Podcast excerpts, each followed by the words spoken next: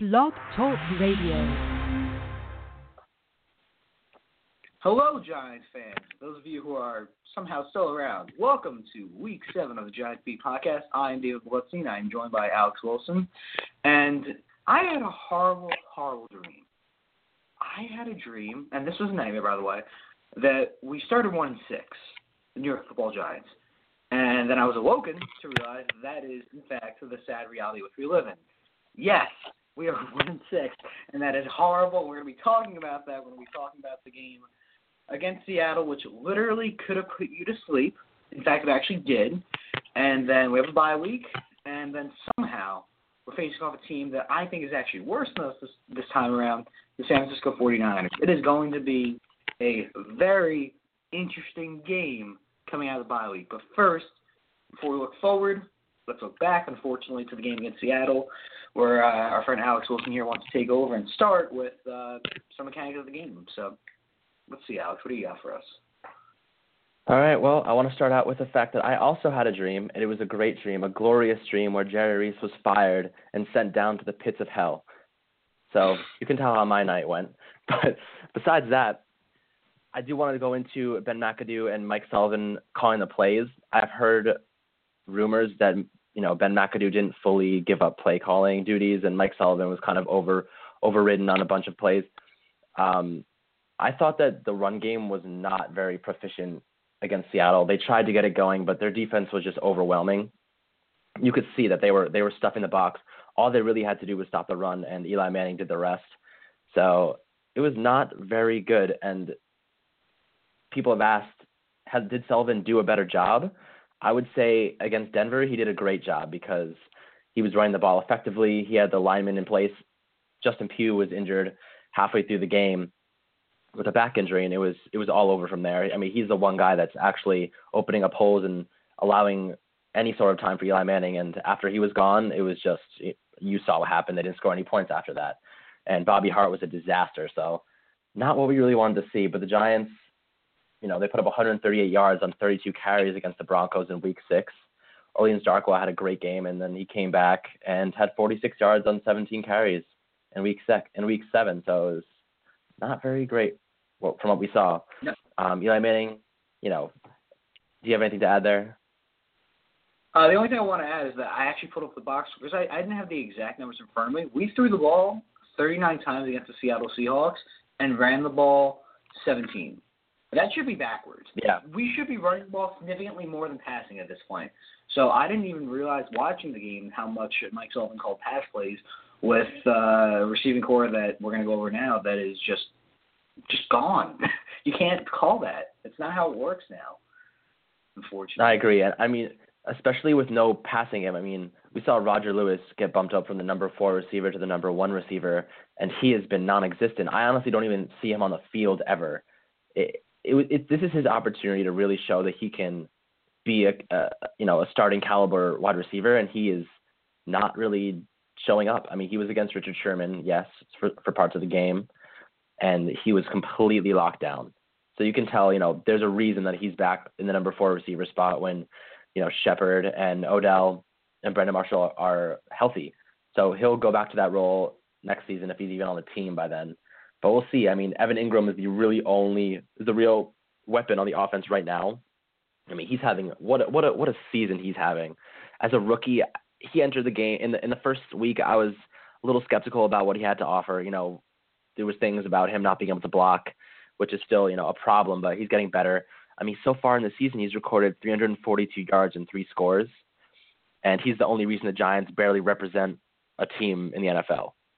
I mean, he's the only guy that can catch a football.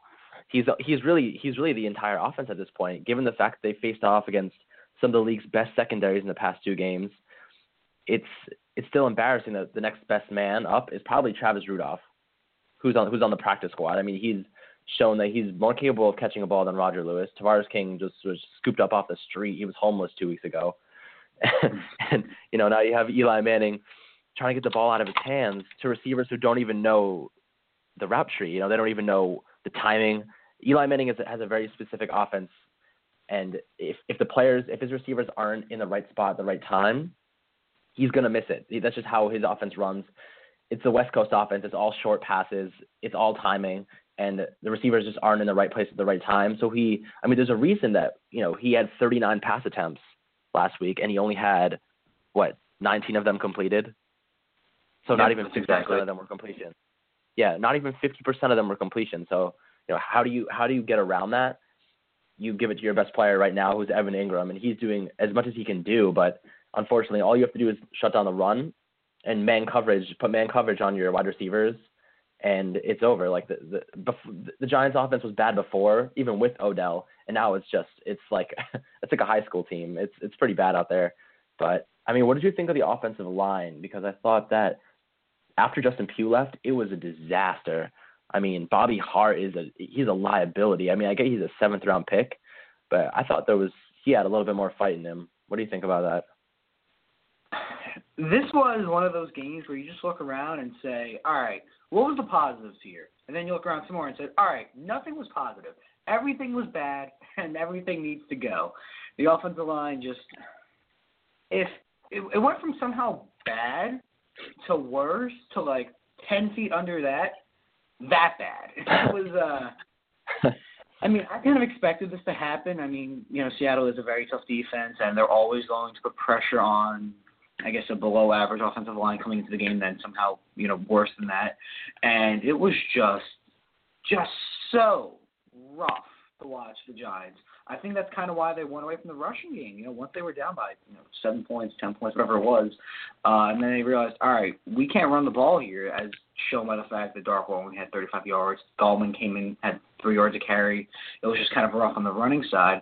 Eli was kind of just pressed to the action where he had to pass the ball, and he didn't have a chance to go deep. Obviously, with you know lackluster weapons, really, he had to go over the middle, you know, stay short.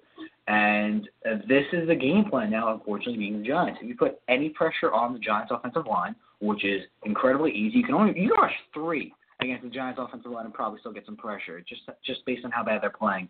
And if Pugh's out for any significant amount of time, I don't know exactly off the top of my head if he's missing any you know games moving forward, but still, if you can rush three now against the Giants' offensive line and get pressure, or even four. Even four is realistic, but still, the point is, you can't. If you stop the run, it's over. If you play in coverage, it's over.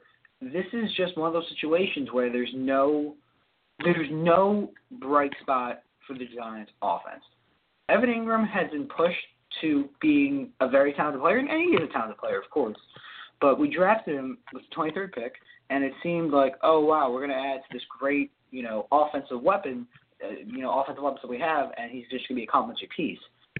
And now Right, he's right. a super superstar. He's the focal point, and it's uh, out of need. And I guess the Giants fans who didn't want Engram are glad we have him now. It's better than no one, no one being there. Would you want Travis Rudolph, uh, Roger Lewis, Rhett Ellison? Would you want those guys being the ones catching the balls? At least Engram's a wide receiver, kind of, in a tight, in a tight end's body. It's just all over the place.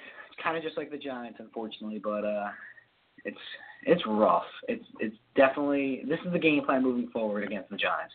Stop the run, make Eli throw, and they'll put up four points, five points, seven points. You know what I'm trying to say? It's rough. It's going to Yeah. be a difficult time. No, I, I completely agree. Especially, you know, like you said before, if Pugh is forced to miss any time, that means we have to start Bobby Hart at right tackle, which is pretty much the worst imaginable thing you could ever come up with. I mean, he came into the game and almost immediately caused a penalty that put Aldrick Rosas in uncomfortable field goal kicking space. You know, it was like a 46 yard field goal and he missed it, which would have gave him more momentum. That really killed it.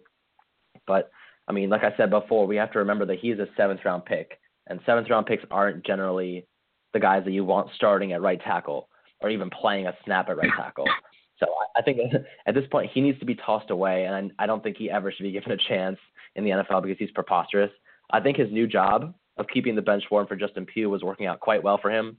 Pugh always had a warm seat to go back to keep his muscles loose, and then he had to go back in and dominate again. I think that you know he he was playing a very nice role as, as bench warmer, and I just think that they need to keep him there. So I'm I'm praying, and I'm, I'm sure everybody else is praying right now that you know Pugh is back after the bye week. Good thing he has this week to you know rest up and get back to shape. Um, but I do want to delve into Ereck Flowers a little bit because we actually haven't heard his name very often, which is interesting. I think he's been, you know, performing relatively well the past few weeks. You know, despite all of the criticism he's gotten throughout the last, I guess, two and a half years, he is showing a little bit different story than what we've been used to. I mean, he's still not the Giants' left tackle for the future, but he isn't the worst guy on the line. And you know, when we saw Jerry Reese in his annual press conference the other day, he came to his aid again, of course. Um, this is exactly what he said. He said, Ereck is a big boy. There's been guys that have been picked higher than him in the offensive line who have struggled. He also said, I do think he's developed. Is he going to be our long term left tackle? We don't know that. But if you look at him compared to a lot of left tackles around the, the National Football League, there's a bunch of comparables around. Of course, you can compare him to the worst left tackles in the league. Even if he's developed, he's developed into a bad left tackle from a really bad left tackle. So it's like, what do you? What there is really no improvement there, and the fact that he said, you know, that there has been guys picked higher than him that have struggled is a little is a little weird to say because I mean he was a top ten pick. So there's not many guys that have been picked higher than him that have been busts. You know, like he's been like the worst of the worst. So what do you, no, I think what do you do? You know what I mean? Like, he implied that, you know, Flowers is very bad for a for a first round pick. And he like he kind of went around the idea that he, he didn't want to say publicly that he was bad, but he implied heavily that you know, but just by saying that other guys have been picked higher than him that have struggled, he admits that he is struggling, even though he's developed a little bit. Jerry Reese is giving us two answers and one, and it's just like his flip floppy attitude. He did that throughout the press conference, and it was just, it was kind of uh, annoying to see as a fan and a beat writer, just because you didn't really get anything from it. He, I want to talk a little bit more about that later, but I want to, you know, what, what is your opinion on it? No, I mean Jerry Reese is just trying to save face. He's trying to save his job, and I can understand that. But at the same time, it doesn't take much thinking by any kind of you know Giants fan to be like, wait, what's he talking about? Have you seen the man play? Ereck Flowers is just not talented enough to be in the NFL. He he's a bust. He does not belong on NFL roster, in my opinion. I think you know he's just unfortunately one of those players you have to move on from an organization where you can admit you've messed up and he he just has to leave. We can't bring him back. And Jerry Reese is just trying to save things and trying to save his job. Like, hey guys, listen, you know, it could always be worse. It could be this guy, but unfortunately, that one player he's referencing was a top ten pick who struggled was not on the Giants. Ereck Flowers is unfortunately on the New York Giants, and you keep on starting in the left tackle, and it's just getting worse maybe he's not playing as bad, or maybe he is, and we're just not talking about it because the rest of the offensive line is somehow playing bad. You know the old saying where it's like the next man up, and like football players always have to be ready. Well, this one, the offensive line, yeah. like, oh hey Ereck, we got your back. Let's all fall. We don't care. so, Let's all lose together. Yeah, literally. Let's all lose together. We all get participation trophies. But uh no, Ereck Flowers is horrible. Doesn't belong on an NFL roster. Uh, Jerry Reese, I understand trying to save his job, but at the same time, it doesn't. Come on, it's like putting like one band-aid over like an entire like wound. like it's not gonna work. Like we yeah. see that uh, it's just not working, and Jerry Reese just has to be honest with himself, or not. Maybe keep in line. Maybe he'll somehow uh, stay around for another season because unfortunately he's been able to do that. Who knows? But uh, no, Ereck Flowers you can't defend him anymore at this point. It's just too much. Like every every other writer, sports fan has to be able to call him out on this now because this has gone too far. Yeah, I, I agree. He even went as far as to say that there was no other options in the in the in free agency this past off season. I mean, he was he actually went as far to say that to give the exact age. So he said, "Oh, you know, we don't we want to get young players. We we don't want to get players that are 36 years old, which directly related to Andrew Whitworth, who's turning 36 this year, who is arguably the best left tackle in the game right now, the best offensive acquisition that happened over the off season. And he went as far as to pretty much say that he passed on him because he wanted to go younger. He wanted to save face, like you said, with Ereck Flowers, which is crazy to think because, you know, we're trying to win a Super Bowl here. We don't need a liability at left tackle where Eli Manning can't see what's going on. You know what I mean? It's it's it's embarrassing the fact that he could stand up there and tell us that he doesn't need to be picking it up, that Flowers doesn't need to be picking it up every single game, and that he passed on Andrew Whitworth to save face.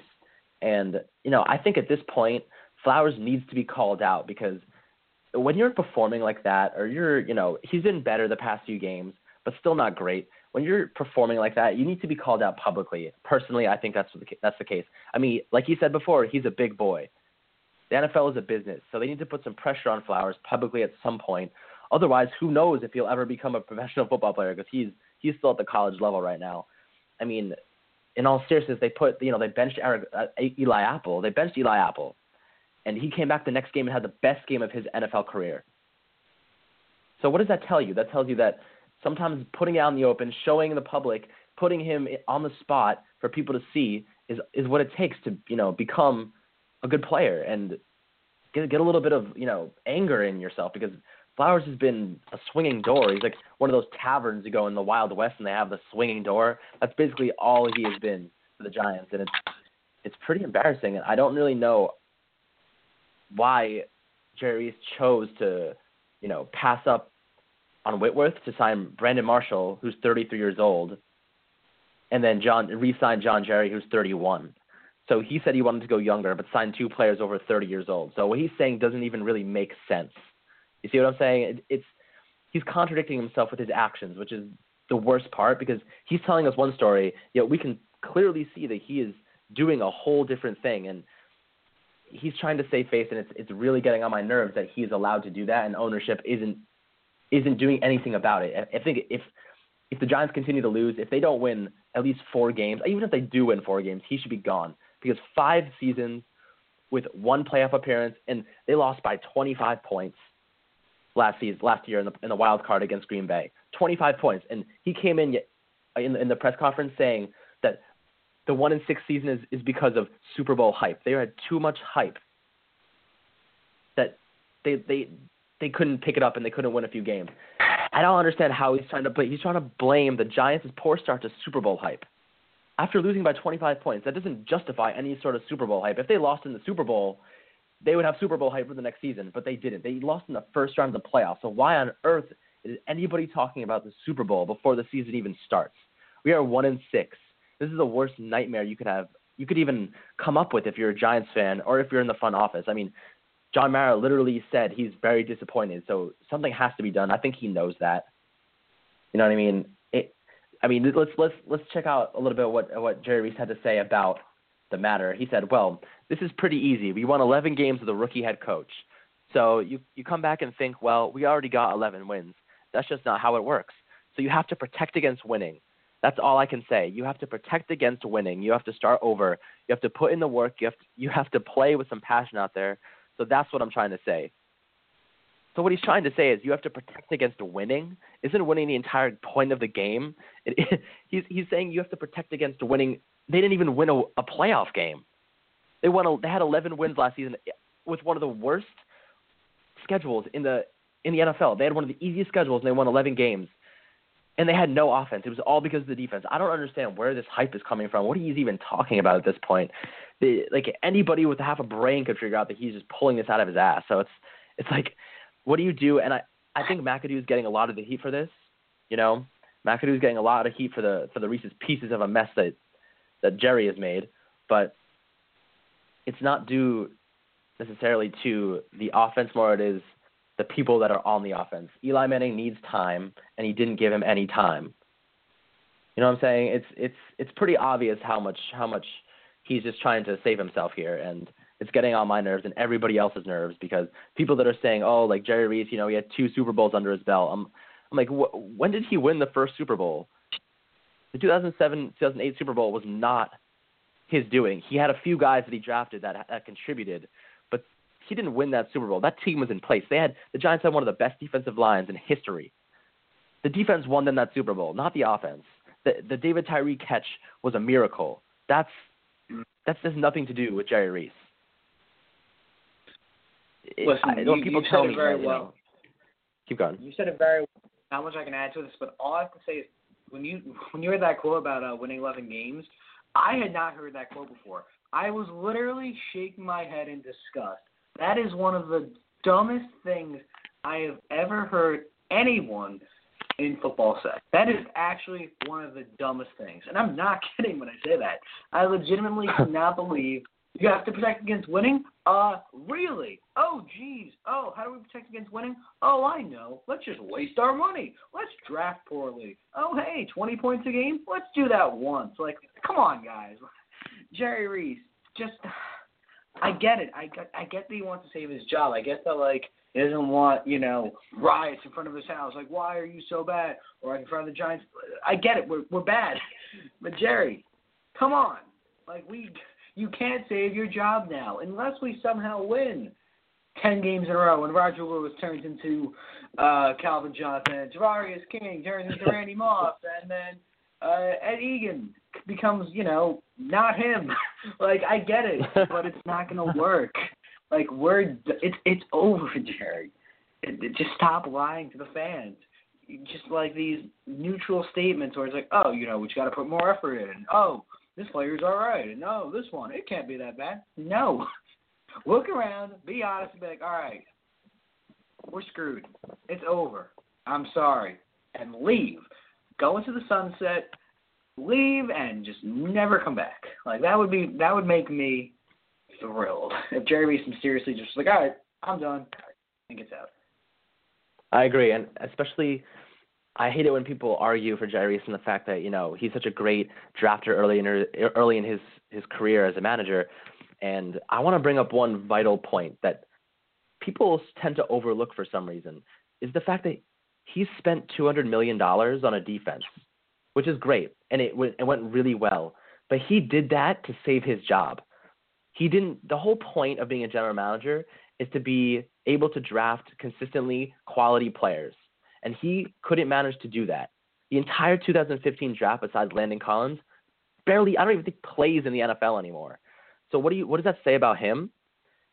it's it's not good, and the fact that he had to save his save his butt by spending 200 millions on a 200 million on a defense just just further proves my point that Jerry Reese isn't capable of being a general manager because he can't draft.